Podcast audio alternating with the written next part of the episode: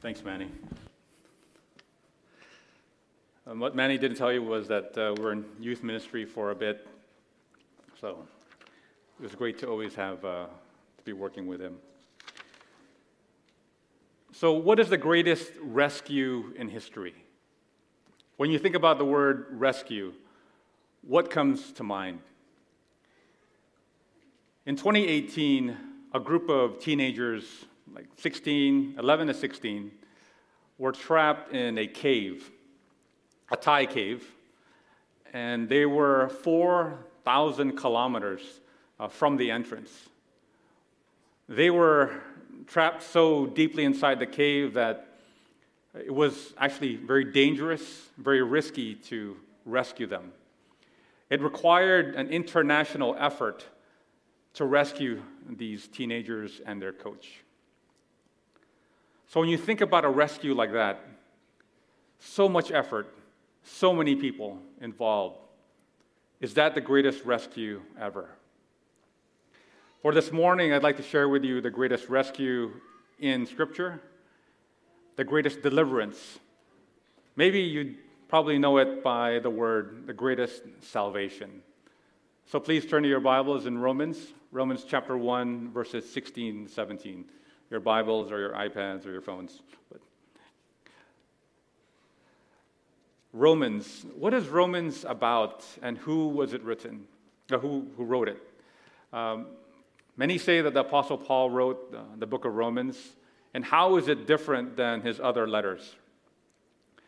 And D.A. Carson says that Romans does not deal with local issues in the matter, let's say, of 1 Corinthians.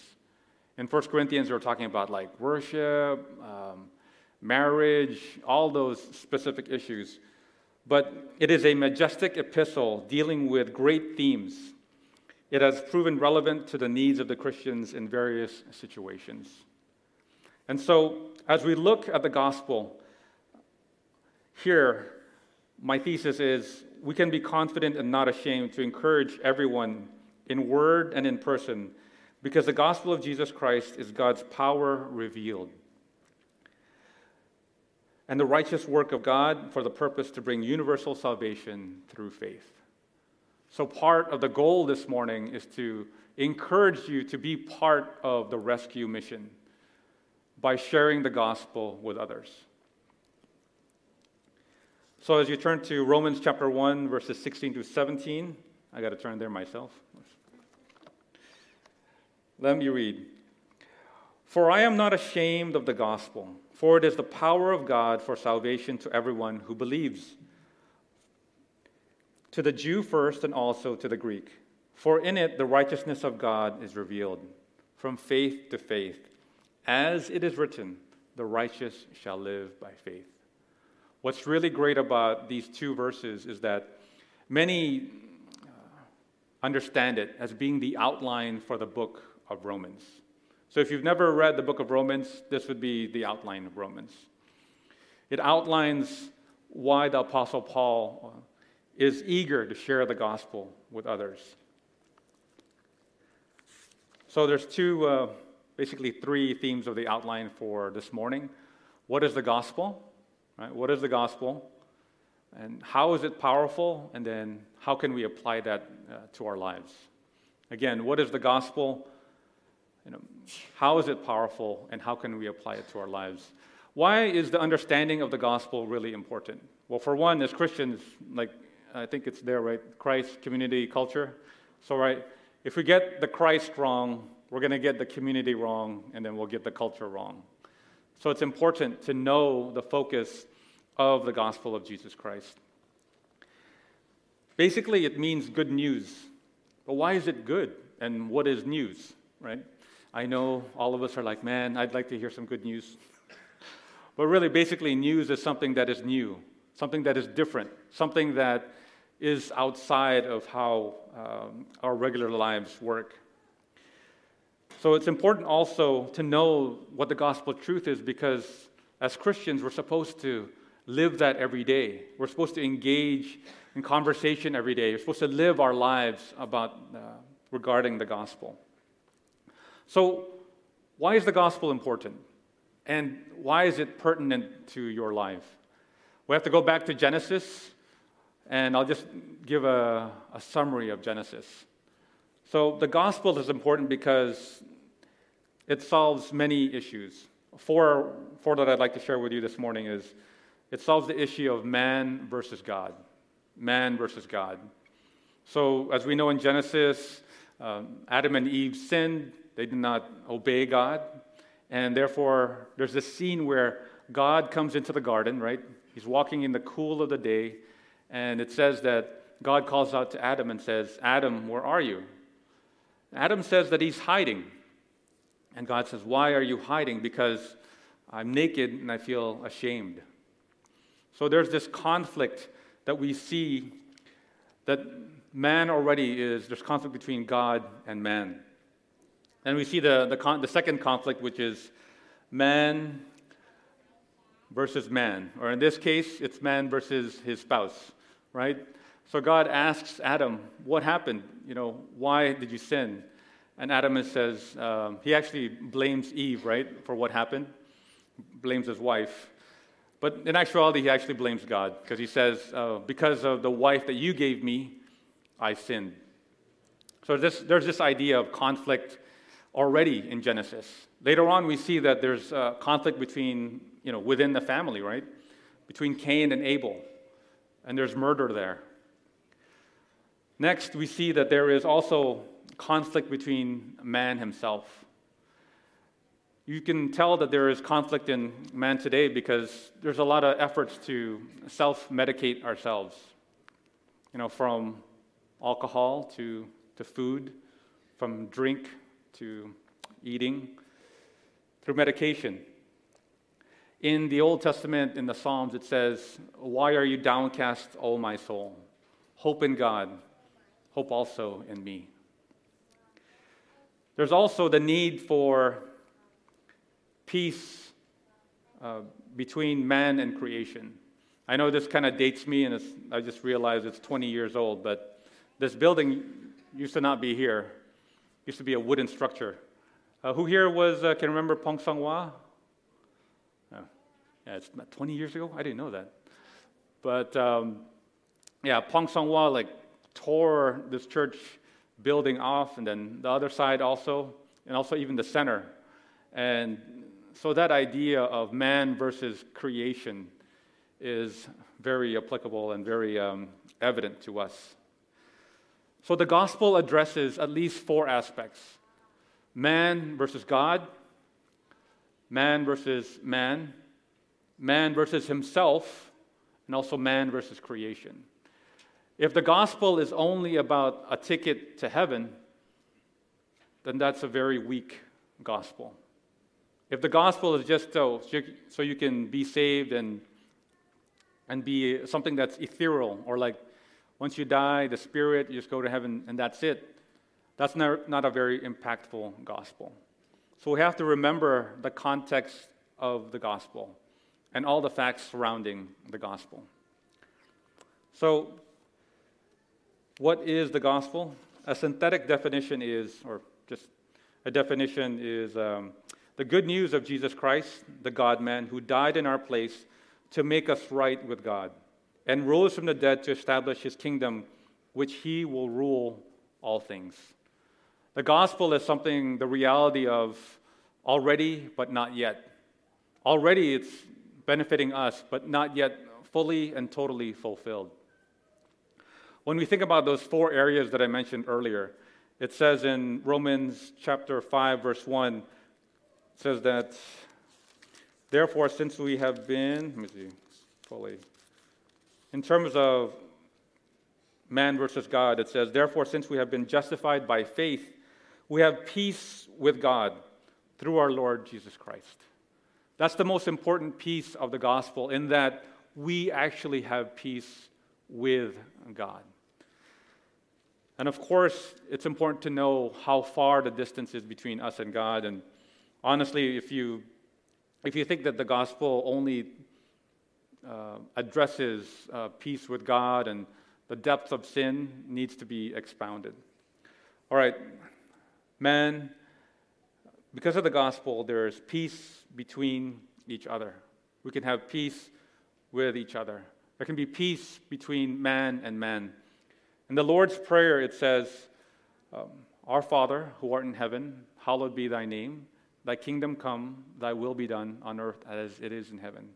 Give us this day our daily bread, and forgive us our trespasses as we can, so that we may forgive those who trespass against us. How can we bring forgiveness into our lives when, if we only think that forgiveness comes from our actions or our efforts? We can forgive others and their trespasses against us because there is someone who has already uh, forgiven us. Thinking about intrapersonal, almost international, right? Forgiveness can come because of Jesus Christ. Forgiveness is possible, possible because there is an external force that allows us to forgive and that we can trust in to forgive others. So, again, there's peace between um, man and God, there's peace between man and man, and there's peace um, for ourselves or man himself. In Philippians chapter 4, it talks about a peace that comes uh, to us and that uh, do not be anxious about anything, but in everything, through prayer and supplication, with thanksgiving and praise, make your requests be made known to God. And the peace of God, which transcends all understanding, will guard your hearts and minds through Christ Jesus our Lord. Again, is the gospel only a ticket to heaven? Is the gospel only good when you're about to die? That's why it's important that we know the definition of the gospel and all of its implications as well. And lastly, there is peace with creation. In Revelation, it says there will be a new heaven and a new earth, that there is hope in uh, the resurrection. One of the things that uh, has happened uh, in my life that's, well, my wife's life, been difficult is that her uh, parents, her mom died in 2021 and then her father recently died in 2022. It's a great privilege to, uh, to see uh, their response uh, to those deaths. Um, they um, are encouraged by the resurrection of Jesus Christ, and they are um, clinging to the hope of the resurrection. So, what is the basic content of the gospel message? The Lord Jesus Christ died for our sins and rose from the dead. And where do we get that? We can look at that at the first part of Romans chapter 1, verses 1 through 4. It says, Paul, a servant of Christ Jesus, called to be an apostle, set apart for the gospel which he promised beforehand, through the prophets in the Holy Scriptures concerning his son, who descended from David, according to the flesh, and was declared to be the Son of God, in power according to the Spirit of holiness, by his resurrection from the dead, Jesus Christ our Lord. It's interesting that this is the person of Jesus Christ. If you think about the gospel, basically it's about what or who Jesus is, and then secondarily, who, uh, what Jesus Christ did, and also our response to that as well. So let's turn also to, if you can, to 1 Corinthians chapter 15. 1 Corinthians chapter 15, verses 1 through 5. It says, Now I would remind you, brothers, of the gospel I preached to you, which you received, which you stand, and by which you are being saved. If you hold fast to the word I preached to you, unless you believed in vain. For I delivered to you as first importance what I also received. Christ died for our sins in accordance with Scriptures, that he was buried, he was raised on the third day in accordance with Scripture.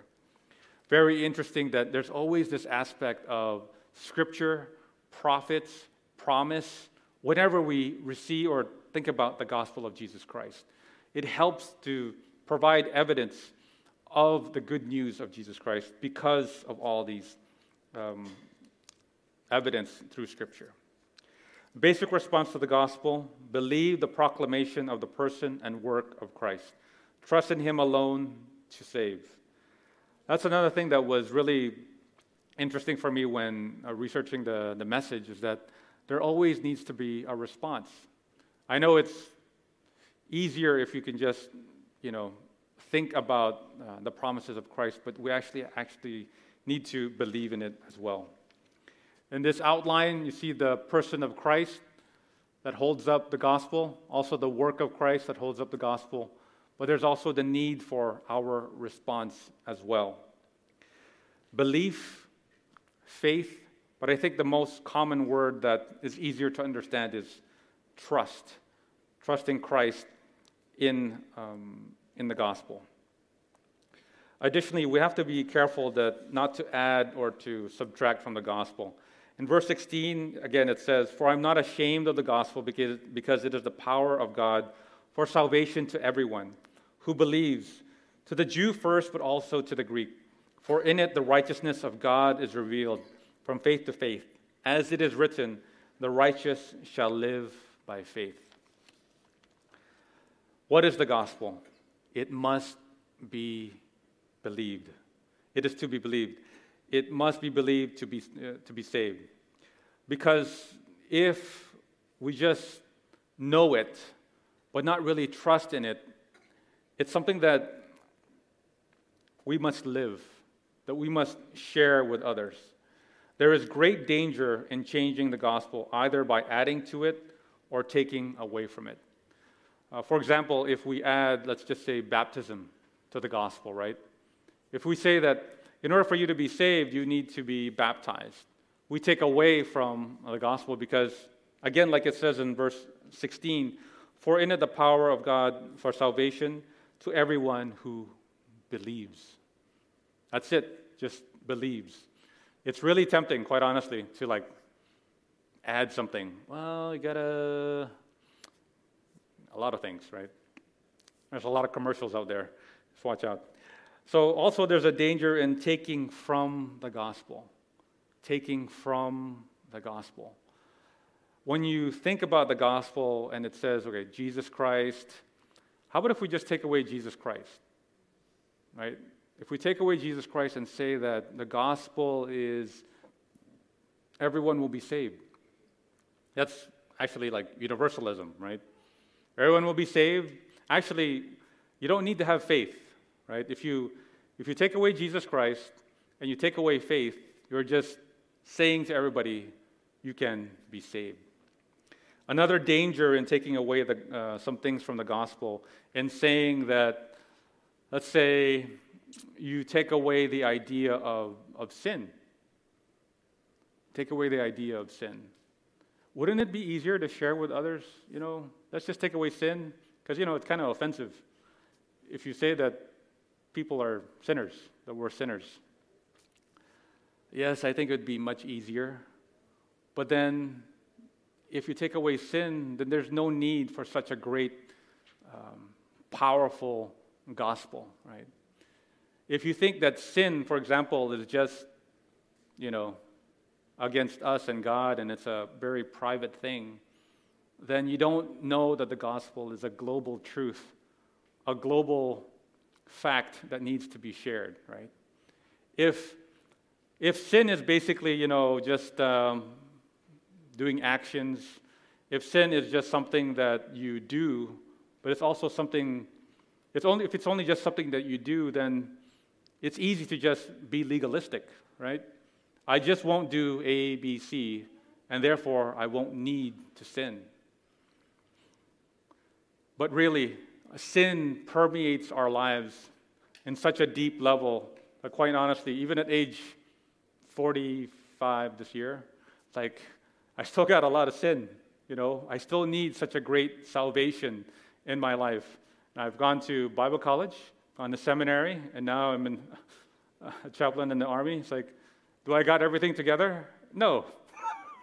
I still see a lot of sin. And that's why it's such a great need and salvation that's needed. I see, you know, mannerisms and, and sin even um, in the things that I don't do. And that's why we need to understand that there needs to be this peace with God because everywhere, all the time, there is always a possibility uh, for sin.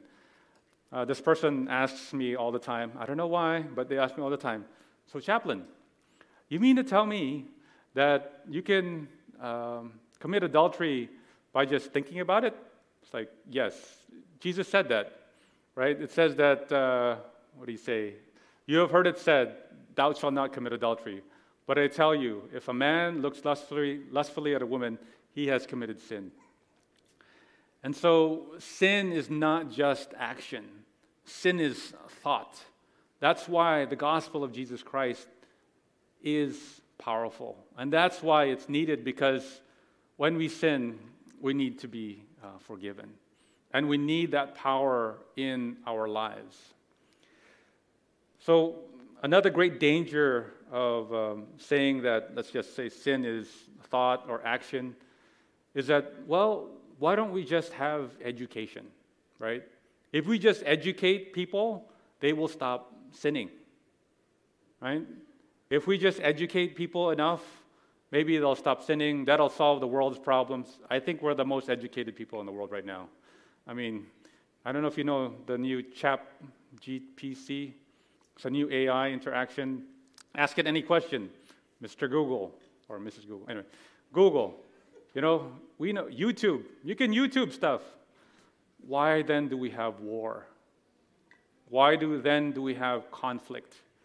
Why then do we have, you know, interactions where people unfriend other people?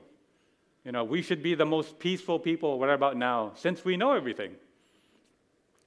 Education cannot save us because education doesn't have the power to bring forgiveness beyond our interaction with each other. We need to have faith on, uh, on Christ, in Christ, that forgives things even when people have died, even when we can't go and meet that person that we have uh, offended.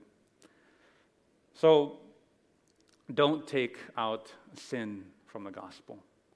How about we take away the resurrection? How if we take away the resurrection from the gospel? Well, for one, it's mentioned twice, right, in Romans chapter 1, verses 1 through 4. Also, it's mentioned in Corinthians uh, chapter 15, verses 1 through 5. If you take away the resurrection, actually, that whole chapter in, um, in 1 Corinthians chapter 15, it tells us that our faith is, I think, sad or null and void. Because if we don't have the resurrection, we don't have the ability to have faith uh, beyond ourselves or hope beyond ourselves. Um, in one of the songs that says the heroes of faith, I still remember like um, uh, Dave Owen, uh, Mr. Moyer, and my wife's parents. I don't know if you can remember people of faith that have, uh, have died and who you remember them to be and their faith as well. We need to have a faith that is beyond the material, beyond just what we can see or feel. Otherwise, it's all for ourselves, right? The resources of this world, the collection of um, precious metals, the, the idea to, to gain as much material and economic wealth as possible. Is that really our goal? Quite interestingly, um, before the war on Ukraine occurred, there was an article in the Gospel Coalition about a church there and their goal was to continue to spread the gospel despite the conflict. Uh, the church was training, uh, they started training others, uh, their congregants, with um, you know, first aid, CPR. Um, they started training their congregants how to uh, you know, use tourniquets. Their goal was to bless their city, their nation, um, through those efforts as well. And that's only if we can think of ourselves and the gospel as something beyond now, beyond the material, beyond what we can accomplish uh, in this lifetime. So, do not add to the gospel. Do not take from the gospel. Keep it simple. Knowing what is the full gospel and nothing more will help us to keep our evangelism focused on Christ.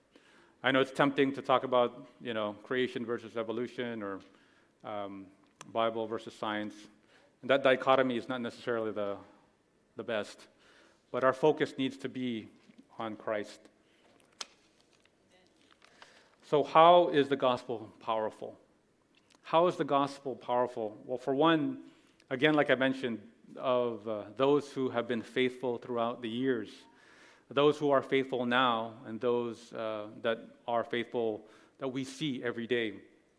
The gospel is powerful because in, in verse 16, again, it says, For I'm not ashamed of the gospel, for it is the power of God for salvation to everyone who believes. One of the greatest things that we can see about the gospel's power is the church itself. How's, how does the church live now?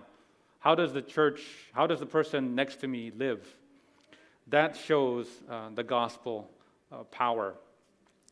You know, it's interesting um, going, recently I just came back from uh, DC. Uh, we had a, a, state chaplain's training with uh, different chaplains from like Nebraska, New York, and the other states and other territories, even Virgin Islands, right? And it was really encouraging to hear from the other chaplains that, you know, their pursuit is to really is for the gospel. They can, they can do other things, you know. They can, it's more beneficial to not do what they're doing. But the goal is to share the gospel, is to impact the world for the gospel.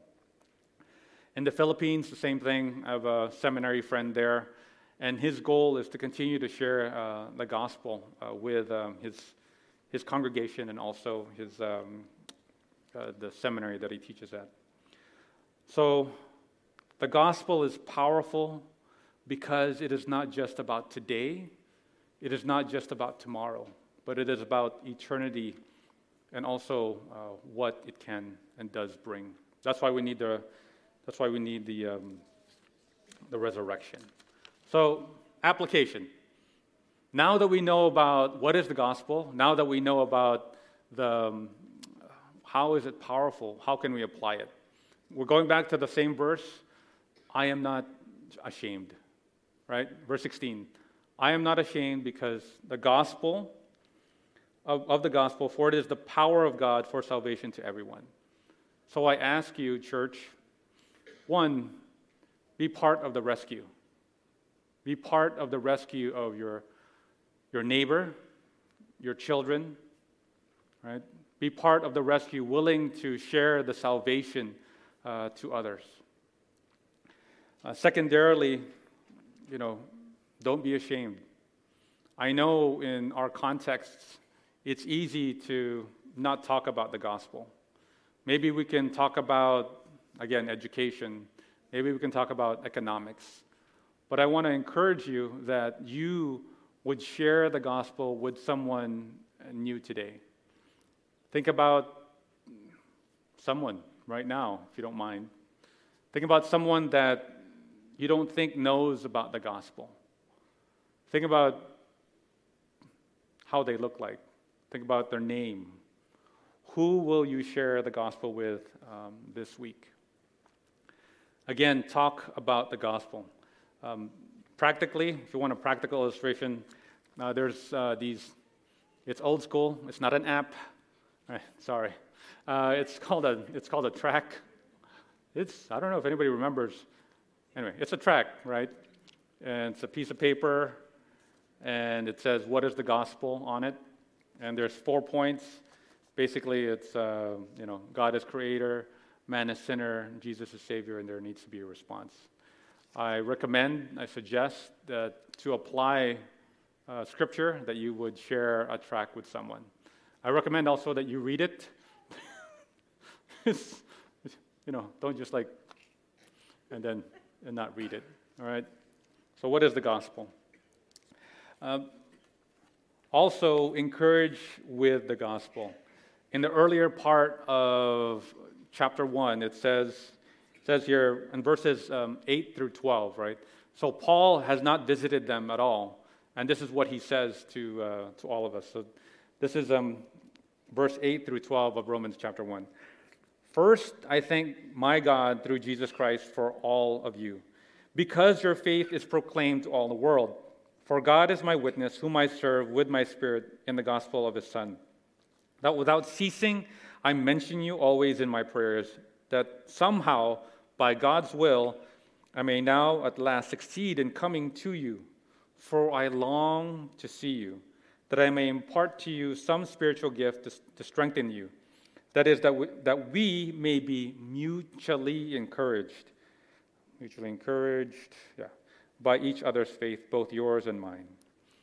So this morning, that's one of my goals, is that I may encourage you in the good news of Jesus Christ. That I would encourage you to share the gospel with your neighbor, uh, with uh, your coworker, uh, because we all need to be encouraged about the gospel. Because we forget, right?